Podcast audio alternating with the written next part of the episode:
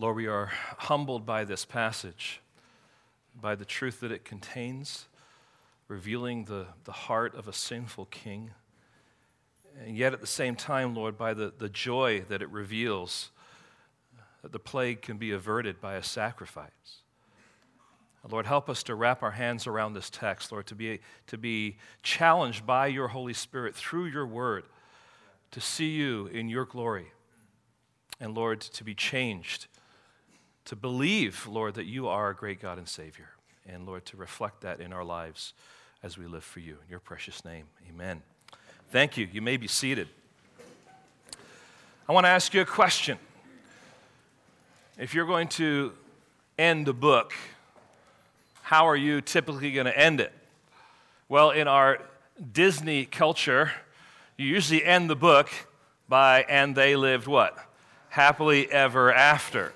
Now, that is nice for, you know, a book, it's nice for a movie, um, but usually in our context, in our culture, we don't like stories or movies that end on a downer. In fact, it's kind of unusual for a story to end on a downer. Usually things are wrapped up. I mean, think about this. When was the last time you read a novel that just ended on a downer and you just like left? Or, or you went to watch a movie, or you saw it on Netflix, and I'm not talking about you know binge videos or TV series that always end with cliffhangers that are keeping you going. I'm just talking about a standalone movie. It usually ends with resolve. But when we come to this text of Scripture, as we read what's happening in this story here at the end, where the anger of the Lord is kindled, you're, you're you know, right away asking yourself the question oh, this is, is this really the way you want to end this book, Samuel? Is this how you want us to, to, to remember the life of David? Kind of like, bleh, he sinned again. But I want to challenge you, and I, I want us to think carefully today that there is a specific reason why we have this account here in this text. You may be perplexed, but I want us to push through that concern or that caution and, and to, clear this up. Now remember, the last section of 2 Samuel that is narrative is chapter 20, where we have Sheba's rebellion. What we have here at the end of 2 Samuel are, are six episodes from the life of David at various places in his life that the writer is, is giving us that encapsulate who David is and are presenting him as God's chosen king, who is greater than the people's king, who was whom? Saul. He's saying, listen, this is the one after God's own heart. This is the one that in God's heart, he chose to be his king, to rule over Israel. And under his leadership, God raised up that nation to be so strong that even enemies came and bowed toward David because they recognized there was something going on with his leadership and his kingship and his kingdom. And so all of these accounts are given to reinforce the fact to the original reader and then ultimately to us that David is truly God's righteous king. Now, as we walk through this text, I want us to, to, to consider it in light of this proposition that what, what Samuel is doing here is revealing for us God's true king. And that will have impact on us. There is a sense in which we are ending here with a bang. And I just, I'm, I'm thrilled that we get to walk through this text together because this is powerful. Who is this king? What is he like? Now, the reality is that all through 1st and 2nd Samuel, the king, God's chosen king, has been on display.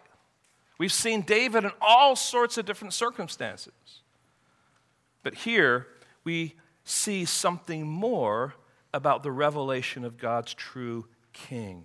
So let's begin by thinking, first of all, about the problem of David's sin. The problem of David's sin. Notice how this, how this chapter begins. Again, the anger of the Lord was kindled against Israel. That word again, again, which lets you know this is not the first time. This anger of the Lord being kindled against Israel has happened before, time and time and time again in the record of Scripture. Yes, God is angry with the world and its rebellion. God is angry with the nations and their idolatry. But hear this God is also especially angry with his own people when they choose to ignore him and sin against him. Why? Because they know better. They know God. They've seen God. They've heard about God's ways and his, his work. So it's no wonder that Scripture says judgment begins where? In the house of God. Now, sometimes we're so consumed with what's happening out there when God wants us to pay attention with how we are living, how we are reflecting Christ in our lives and in the context of our church so that we can be a light to those around us. If we're to go back to 2 Samuel 6, if you remember, we find God's anger kindled there against Uzzah. And remember, Uzzah was a, was a great guy. And he was there helping the cart being moved from one part of the country to Jerusalem, or from, yeah, to Jerusalem. And the problem was, though, they didn't follow God's plan. Instead of using the, the poles and carrying it on their shoulders, they, they took the, the Philistine model and put the ark on a cart. And as they were bringing it along, the cart hit a bump in the road, and the, the ark started to fall. And Uzzah, caring for the ark, because it was the ark of the covenant of the Lord, reaches out to touch the ark and to, to stay it so it wouldn't be defiled by the ground. But his mistake was thinking that he was more clean than the ground. God is holy. You are not. God gave instructions about how the ark was to be carried. And Israel chose to ignore that. David chose to ignore that. And as a result, Uzzah is killed by God in judgment on the spot. And as a result of that, there's a big sacrifice. And um, David, of course, had learned his lesson, but the hard way. And friends, even in, in, in David's life and the history of Israel, it has, this passage in particular has been the subject of a lot of discussion. A lot of ink has been spilled trying to answer the unknowns of this passage.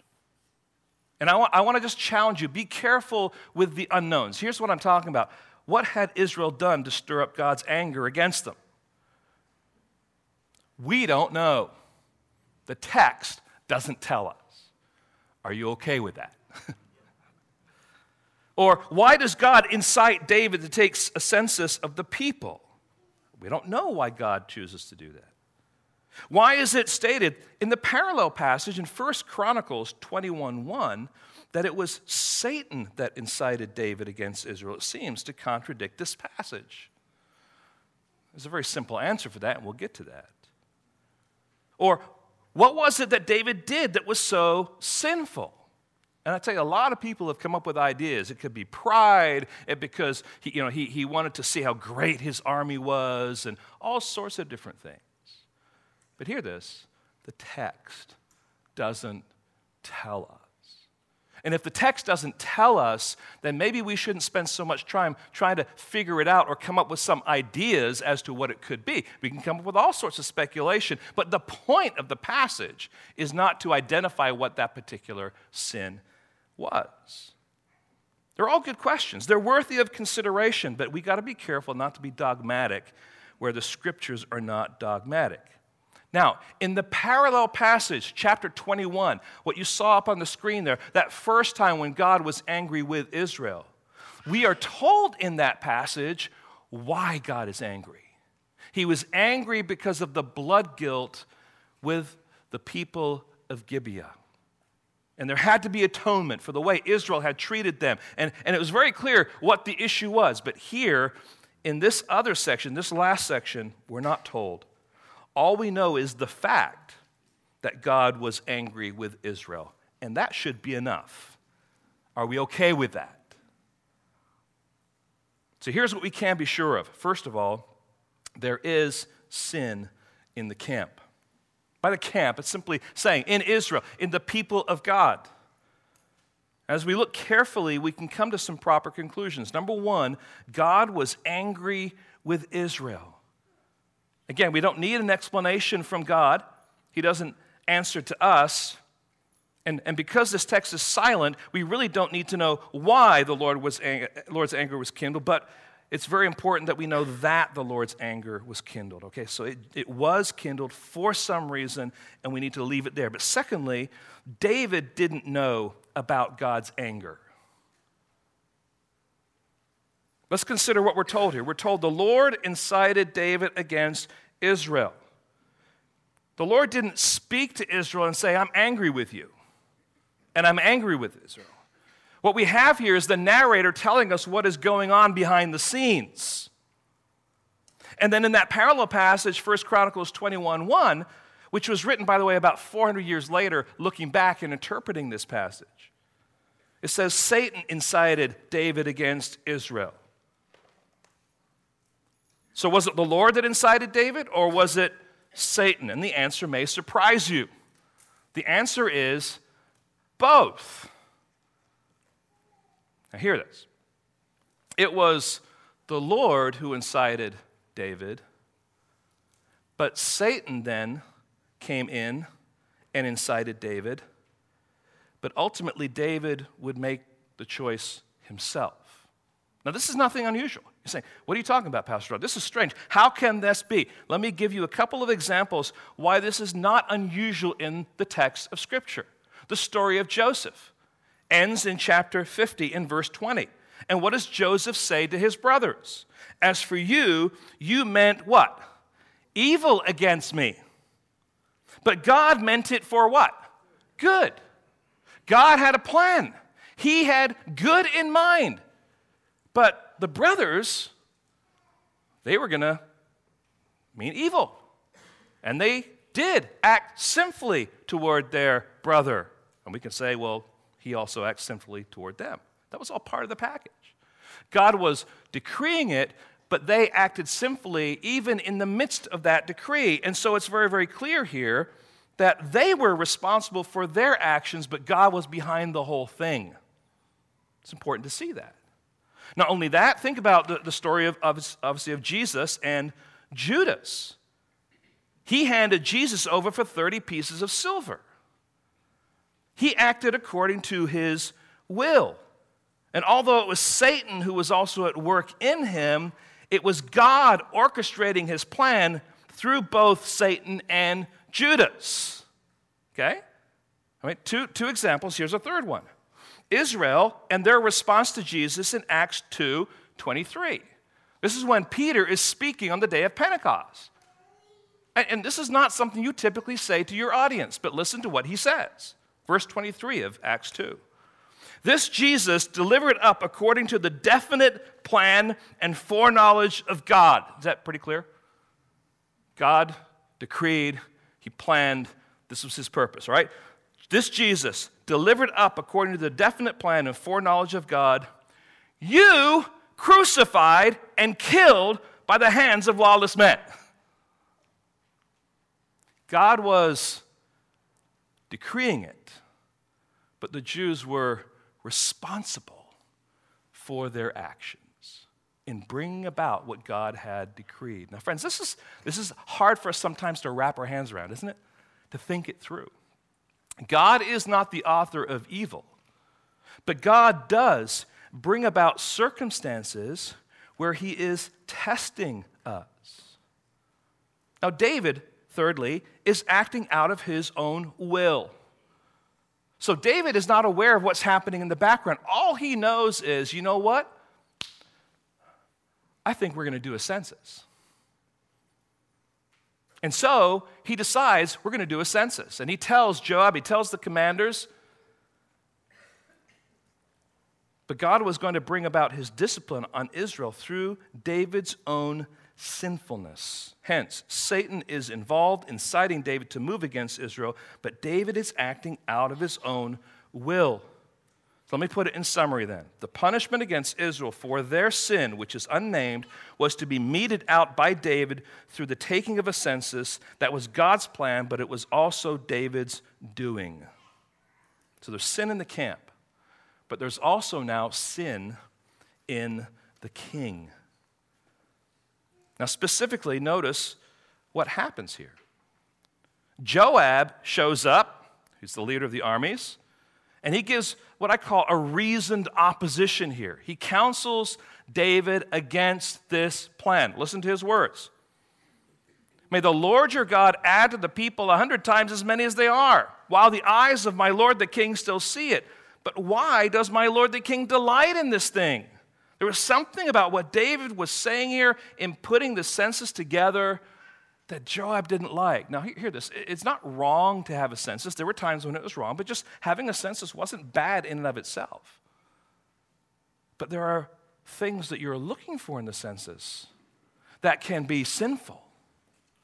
And Joab here is challenging David, and not only is Joab doing that, but also the commanders counseled with Joab against David not to do this. But David's will prevails. And the census takes place from Dan to Beersheba, which means they went all over the territory. It took 10 months, and the result we see there 800,000 valiant men of Israel, 500,000 valiant men of Judah. Now, there may be some, some nuance here by identifying the, the valiant men that, that David was looking for soldiers, men who were ready to fight. And as such, he was no longer trusting in God to be the one who was fighting for him. But we're not told that. But then we also see what I'm calling humble consideration because later in the text, we find David saying, I have sinned greatly in what I have done. It's clear from David's words that he knew that he had sinned greatly in what he had done, and he had acted foolishly. And what Samuel wants us to see here is that David sinned with his eyes wide open. He had counsel from Joab, which isn't always a good thing, right? From the story of 2 Samuel. But it was good counsel and the commanders, but David would press on. And so Satan didn't cause David to sin. God didn't make David sin. David made David sin. Now, friends, he knew what he wanted to do. Joab and the rest of his commanders counseled him away, but David ignored their counsel. He pressed on deliberately and willfully, fully aware of his actions. Now, friends, hear this. In a world where triggers are becoming the norm, we need to be reminded of this reality. The kind of triggers I'm talking about, it's a new word, it might be the word of, of the year, right? But the kind of triggers I'm talking about are the ones in society that now claim to incite people to act and behave in certain ways. Triggers that produce anger and violence. You know, uh, this person was on a campus somewhere and they said a word, and all of a sudden, wow, there's a big riot going on. Well, this all happened. Why? Because they said this word. Or Sometimes these triggers produce discouragement and depression. Now, hear this. The, in the economy of God and His Word, you cannot blame anyone else for how you behave. You are responsible for your actions. Yes, you may have had terrible parents. God knows that. You may have lived through uh, in a rough neighborhood. God knows that too. You may have been bullied at school. God knows that. Others may have taken advantage of you. God knows that. On the other hand, you may have grown up in a healthy environment. You may have been given a great education. You may have lived in wealth and comfort. Your parents may have been successful. Your family may have had influence in society. Now, all those things may be true, but none of them are excuses for your sinful rebellions, selfish and arrogant behavior. You can't blame those things for choices that you are making. Now, those things can help explain the temptations you have and the tests you face. but you are still responsible for your sinful behavior. Society doesn't believe that, but God does. And that's all you're going to find throughout Scripture. So, God, hear this, is inciting a test for David. But Satan is, is, is inciting here a test, but also adding this component of temptation. Let me give you an explanation. So, how many of you went to school? Good. I'm glad. Glad to hear that. It's really good. There should be everyone audience participation there, okay? You all went to school. And in school, you had a test. And just imagine you had this, this test. You're in high school and, and, you have this really important test and you've, you've studied really hard. Your teacher's given you a, a stu- you know, some study guide and you've worked hard and you, you want to do well and, and, and your, maybe your scholarship or something is, is riding on how well you do on this test. And you're like, yeah, I'm just going to give it to God. I'm going to I'm to work hard. And, and, and the test, understand, is, is neutral. You just need to take it and you do the best you can. And then you get to school because you want to get there a little bit early and get yourself ready. And your friend comes and he says, Hey, I've got this cheat sheet here. I made an extra copy for you. And he shows you how to hide it so you can use it, so you can do well on the test. Now, if you take the cheat sheet and you use that, you have given into temptation and you have failed the test, regardless of the score that you got. You see, the test is neutral, but in a test, there are always temptations with your eyes, with things that you write down that you want to cheat with. The test is neutral. God gives us tests. Satan comes and he brings temptations to those tests. You understand that? So here's how God is working. He says, What I'm doing here is, is a neutral thing. David, here is a test, although David doesn't realize it. Satan comes and he's like, I'm not going to leave it at test. I'm going to tempt David now to do this. And what does David do? He fails miserably. He gave in to Satan's temptation, now he stands guilty before God for his own willful actions. I have sinned greatly. I have acted foolishly, he says. Now, that is David's sin problem. Let's consider now the progress of David's repentance. That seems like a little strange way to say it. How do you progress here in repentance? Well, I, I think as we press on to this passage, we're going to see this progress. It's a messy business at first, but as we press on and we consider and reflect on it, it, it becomes a beautiful picture of God's mercy toward his king.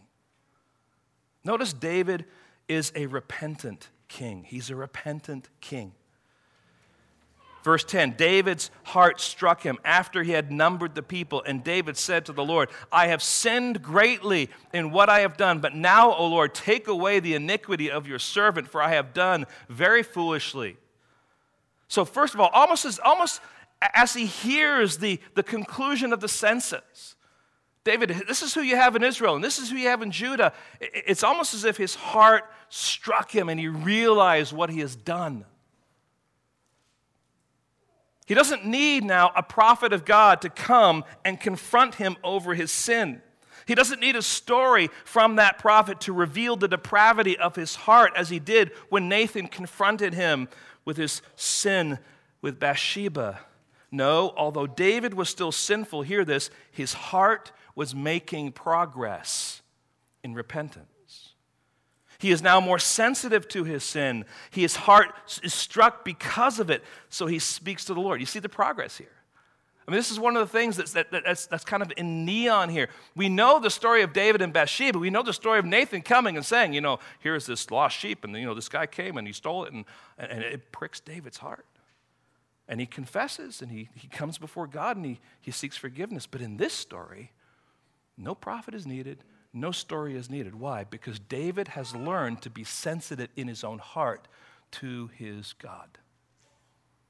Now, friends, that is a sign of spiritual maturity. We don't measure our spiritual maturity by things like how often do I go to church? But of course, a spiritually mature person does that. We don't measure spiritual maturity by how much of the Bible I'm reading or how much I pray or how, how much I give or, or serve, but a, a spiritually mature person, a mature person does all those things. Now, what we see is real and genuine growth in godliness when we are sensitive to the sin in our own heart and we come confessing our sin and repenting before God.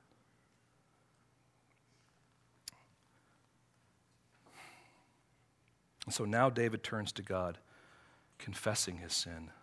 Hear what David says I have sinned greatly, I have acted foolishly. Please take away my sin. This repentant king is appealing to God for mercy, to, to remove that sin, to take away his iniquity. Now, friends, there is a Christian movement that's been going around for a while. You may not have run up against it. It's more in Australia um, and it's making its way, of course, in Christian circles, as all false teaching does. But it's a movement that basically says that Christians don't need to confess their sin to God because they are justified, and as a result of their justification, they're totally holy and clean. Now, friends, there's an element of truth to that. Justification declares you holy as we sang about today, we are clothed with the robes of Christ's righteousness. When Jesus looks down at us, he says, You are clean. But that doesn't mean that we've stopped sinning. We continue to sin. And so the, scripture teaches us that we're justified and sinful at the same time. We're covered with the righteousness of Christ, but we are also sinful. Just think about it with me. Can a believer offend God? What's the answer? Yes. Can a believer push God away? Yes. Can a believer fail to please God? What? Yes. Can a believer do something to harm their relationship with God? What's the answer? Yes. And I think one of the best ways to kind of describe this picture is to think of the institution of marriage. Now, I know it's an imperfect illustration because, especially in our country where marriages are, are, are, falling apart and there's, there's great divorce, but I want you to think about how it's supposed to be. When a couple stands before a congregation and before God and they commit to one another, they are married. That is their position. And they go on their honeymoon and they have their first argument. Don't tell me you didn't have your first argument on your honeymoon, okay? That argument doesn't mean they're no longer married. They're still married. That is their condition, that is their identity. But now, because they have sinned against one another, they need to reconcile. They need to restore that relationship back to where it needs to be. And that's really a picture of what's going on here. We are God's children. He has declared us righteous. But when we sin, we restore our relationship with Him through confession Uh, through repentance. That's why Scripture says in 1 John 1 9, if we confess our sins, He is faithful and just to forgive us our sins and to cleanse us from all unrighteousness. That is a verse of Scripture given and directed to believers. So, David is a repentant king, but notice also David is a responsible king. Conviction and confession naturally result in consequence. Oh, we don't like that. We want forgiveness without the consequence. But God isn't like that. In other words, justice has to be meted out for sin. And God does give David mercy, but mercy isn't without consequence. Forgiveness doesn't remove the need for justice, pardon doesn't negate discipline. So the word of the Lord comes to David after a night of prayer through the prophet Gad. And here's what he says David, you must choose one of the three following consequences. Now, notice carefully what the text says. And when David arose in the morning after a night of prayer, the word of the Lord came to the prophet Gad, David's seer, saying, Go and say to David, Thus says the Lord, three, three things I offer you, choose one of them, that I may do it to you. Now, what's going on here? What is God doing here? The emphasis here is on you, David. He's making sure, first of all, that David is taking responsibility for his own actions. Number two, he's making sure that David is acting on behalf of the people of God. Number three, he's making sure or making it clear that David is responsible for their suffering. Hear this again. When the king acts, Israel acts. The king is the federal head, the representative of the people Israel. Just like Adam in the garden is a representative of mankind, Adam sinned, we all sin. David is king, he represents Israel. Israel had sinned, David had sinned. David, you are responsible by virtue of what you have done. And I'm using now your census and what was sinful in that to bring judgment now against Israel. This is where the kindling now is bearing fruit. And judgment now is going to be meted out. As goes Adam, so goes all humanity. As goes David, so goes Israel. And so there are three choices, David three years of famine, three months of fleeing from your enemy, three days of plague. Which would you choose? You know, do, do, do, do, do, do, do. No, thank you for that commentary. All right. we have to enter into this text and to realize what David now is thinking and how he's processing all of this. And, and, and notice what we're told. Then David said to Gad, I am in great distress. Yes, we understand that, David. Let us fall into the hands of the Lord, for his mercy is what? Great. But let me not fall into the hand of man. So David chooses the three days of pestilence, the three days of plague in the land. Why? Because he trusts God's mercy rather than man's fury.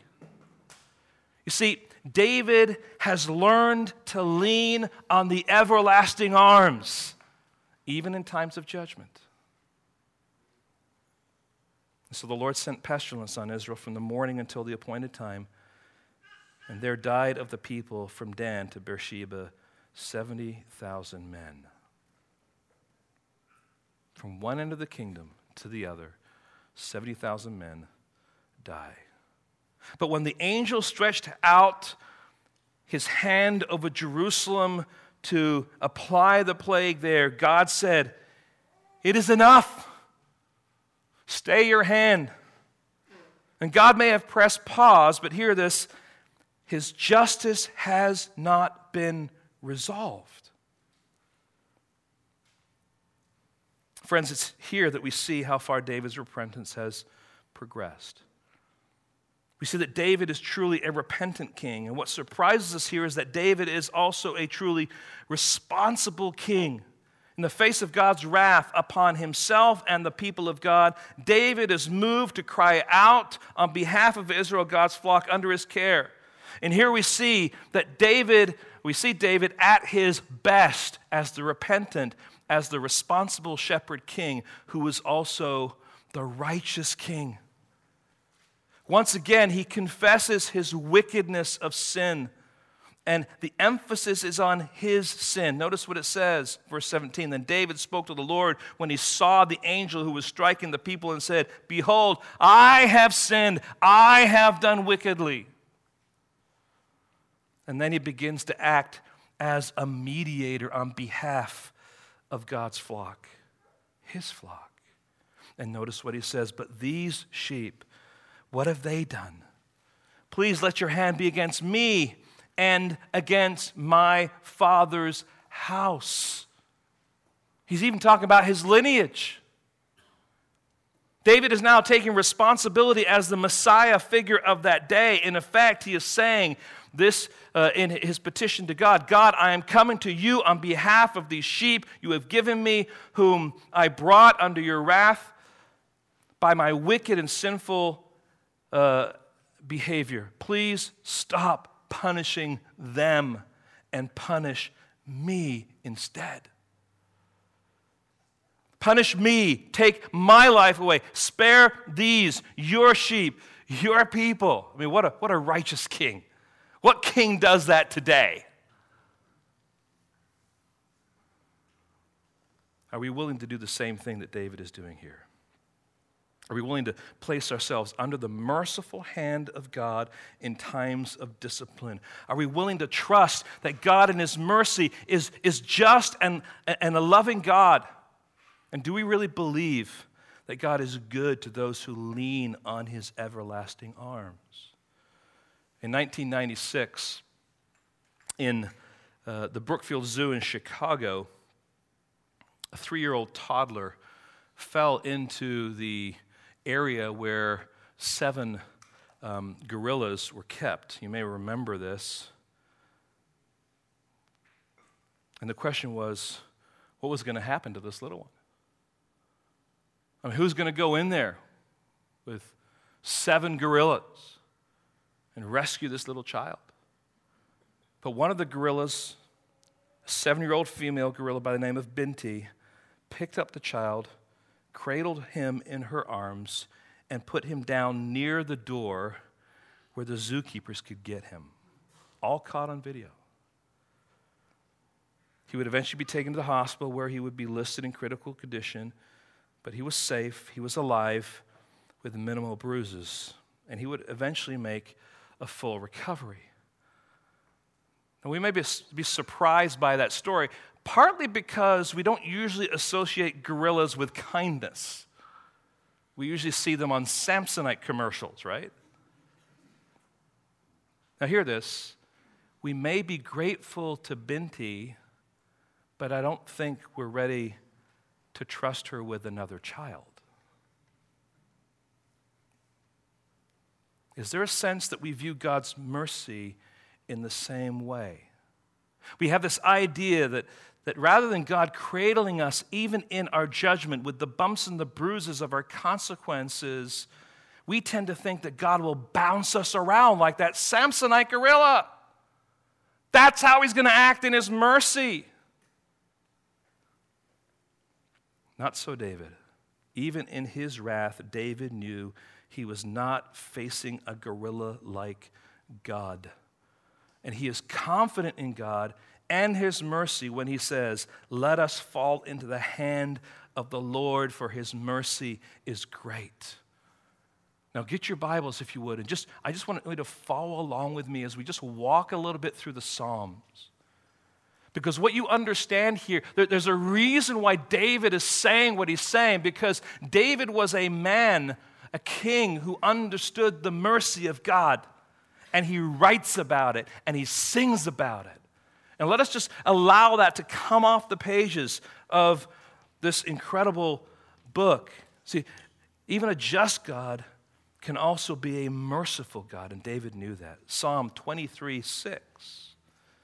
We already read that this morning as we began.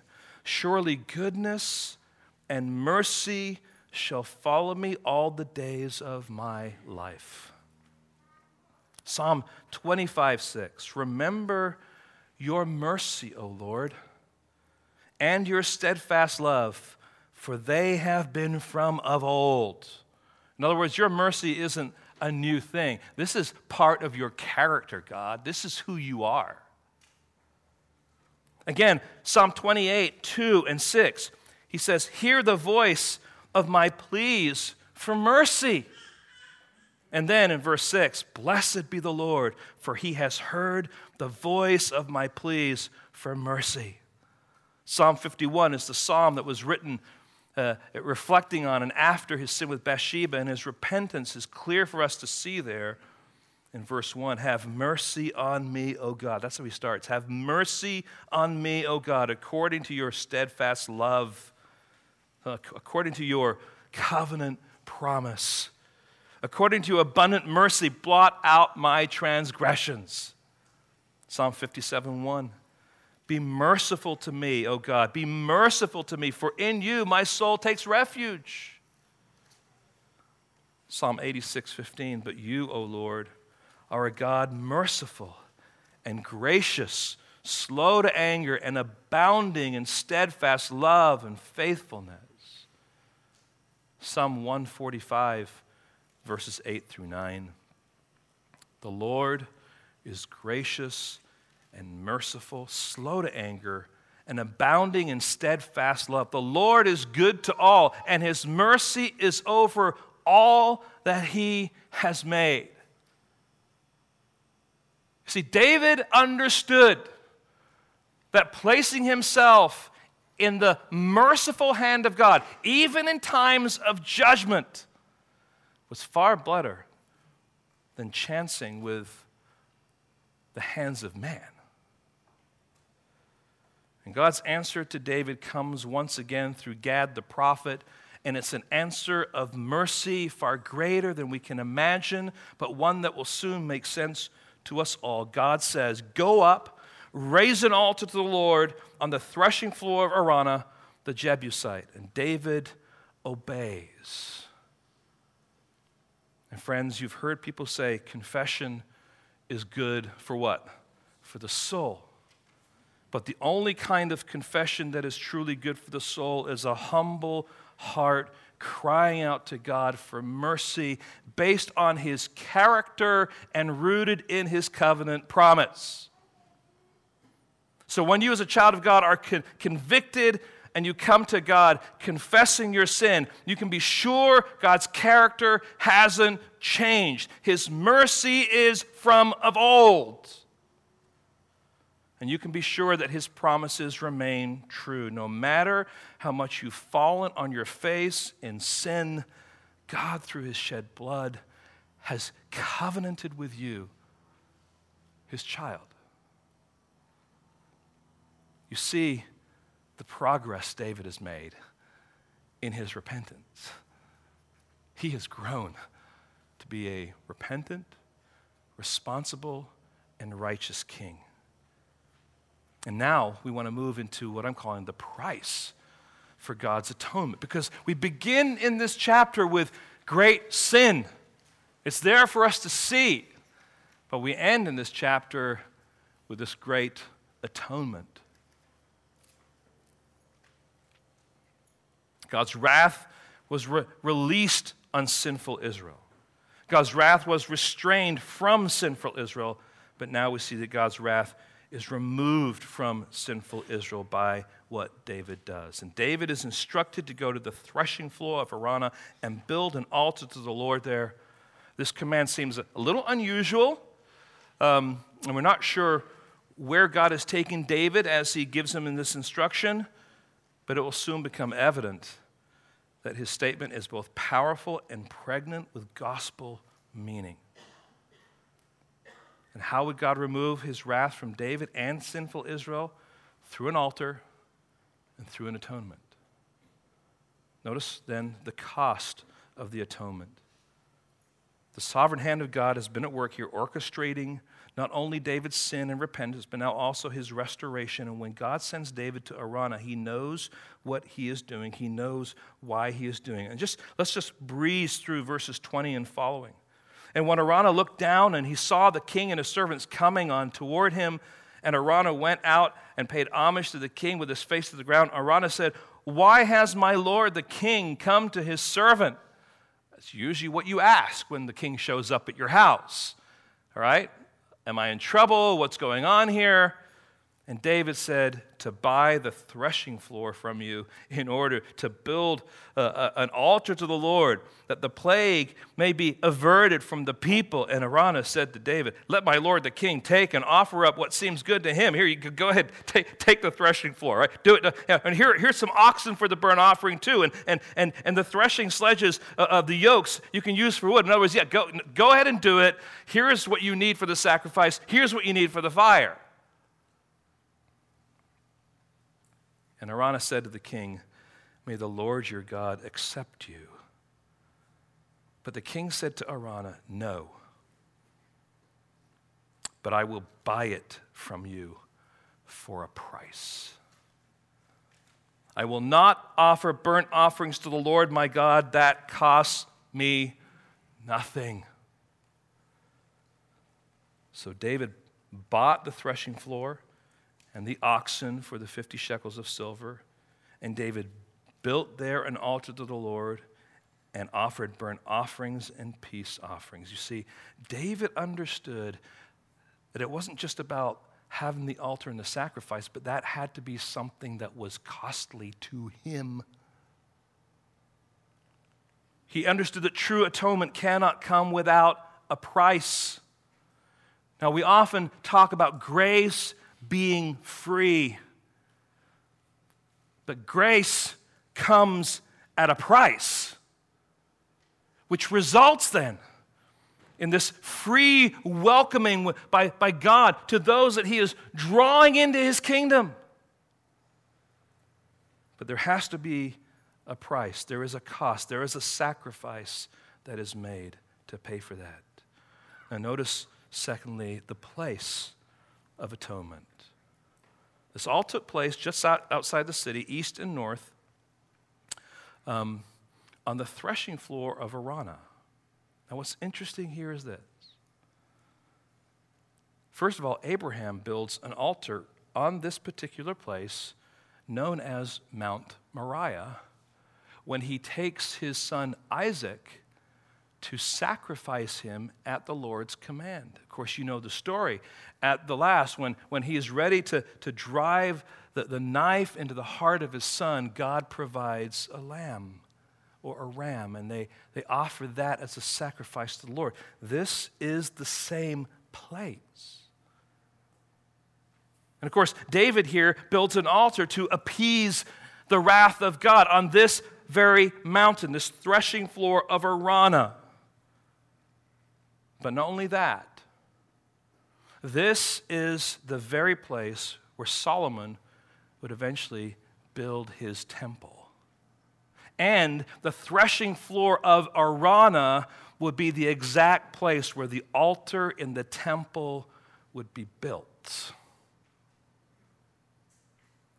Turn, if you would please, to the parallel text and kind of explaining what's happening here second chronicles chapter 3 verse 1 i want you to see it i'm not making this stuff up second chronicles chapter 3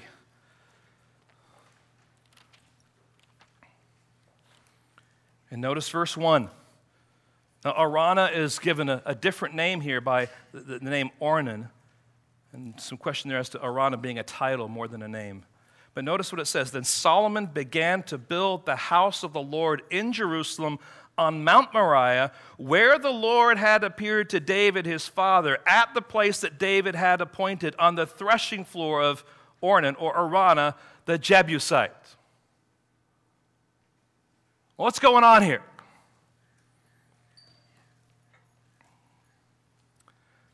David offers the sacrifice. The plague is averted through the sacrifice that is given. So the Lord, it says, responded to the, the, plea for the land, and the plague was averted from Israel. So God stays his hand against David and Israel. But David, although now proven to be a repentant, responsible, righteous king, is willing to give his life to save his people He's still an imperfect king.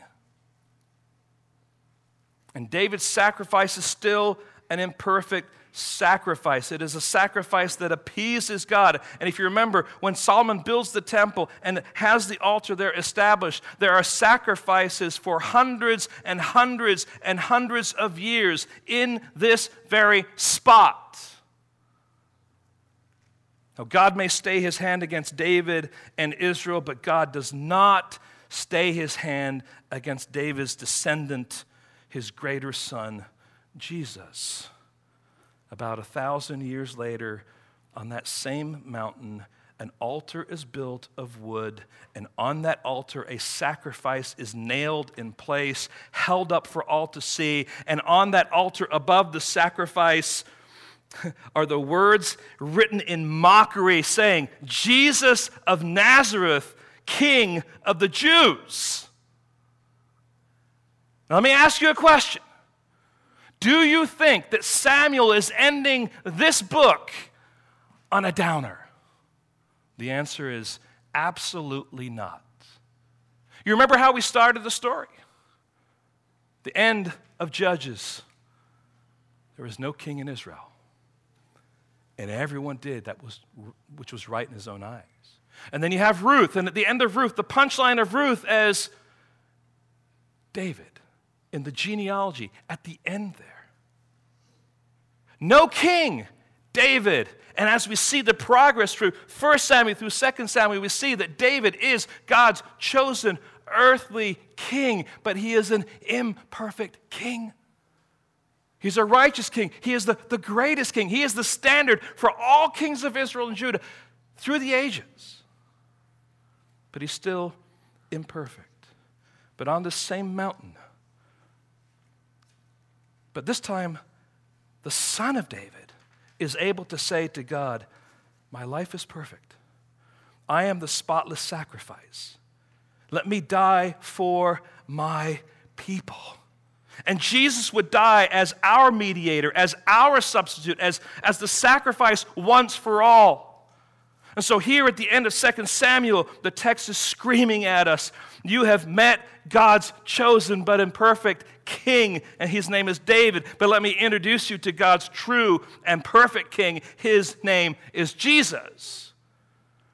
He is the King of kings. He's the Lord of lords. He's the wonderful counselor. He's the mighty God. He's the Prince of peace. He's the everlasting Father. He is the Son of man, the Lamb of God, the perfect sacrifice. And He has atoned for your sin.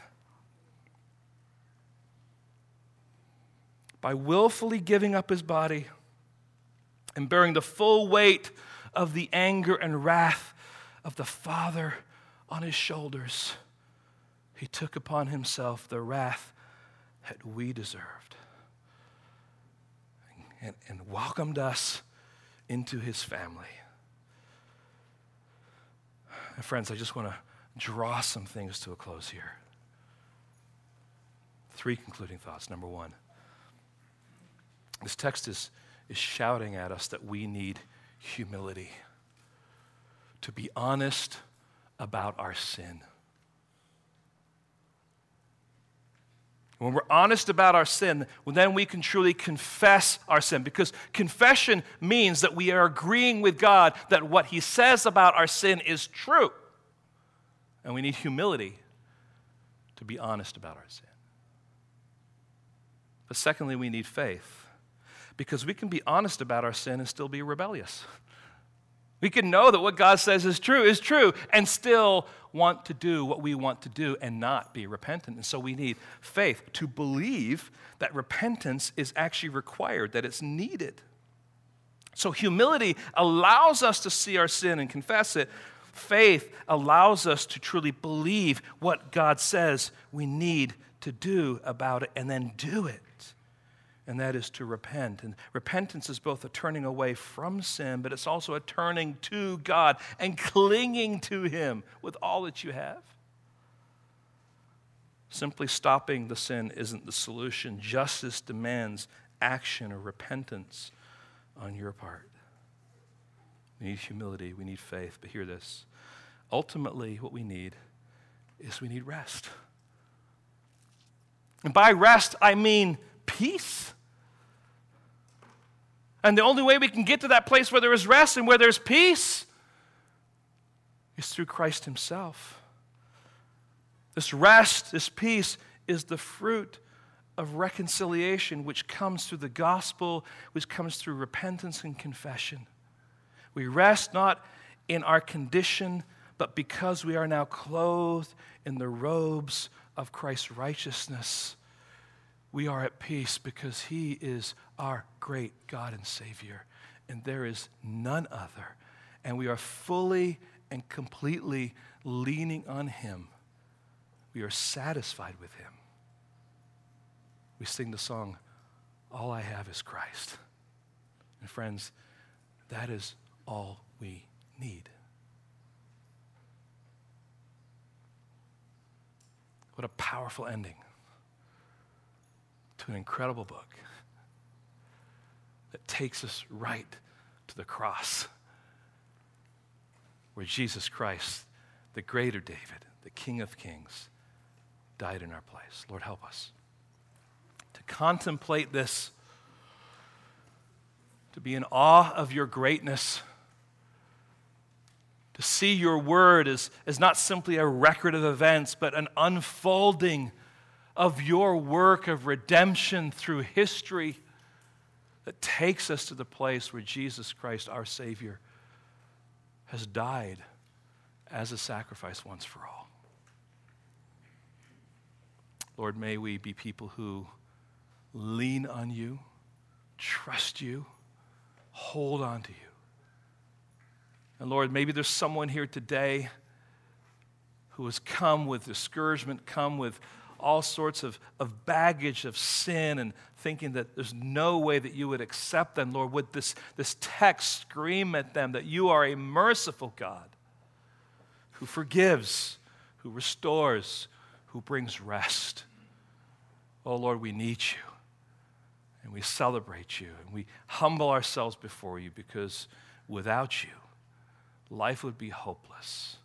Life would be empty and we truly would be in bondage to our sin. Thank you for your kindness to us. In your name, amen.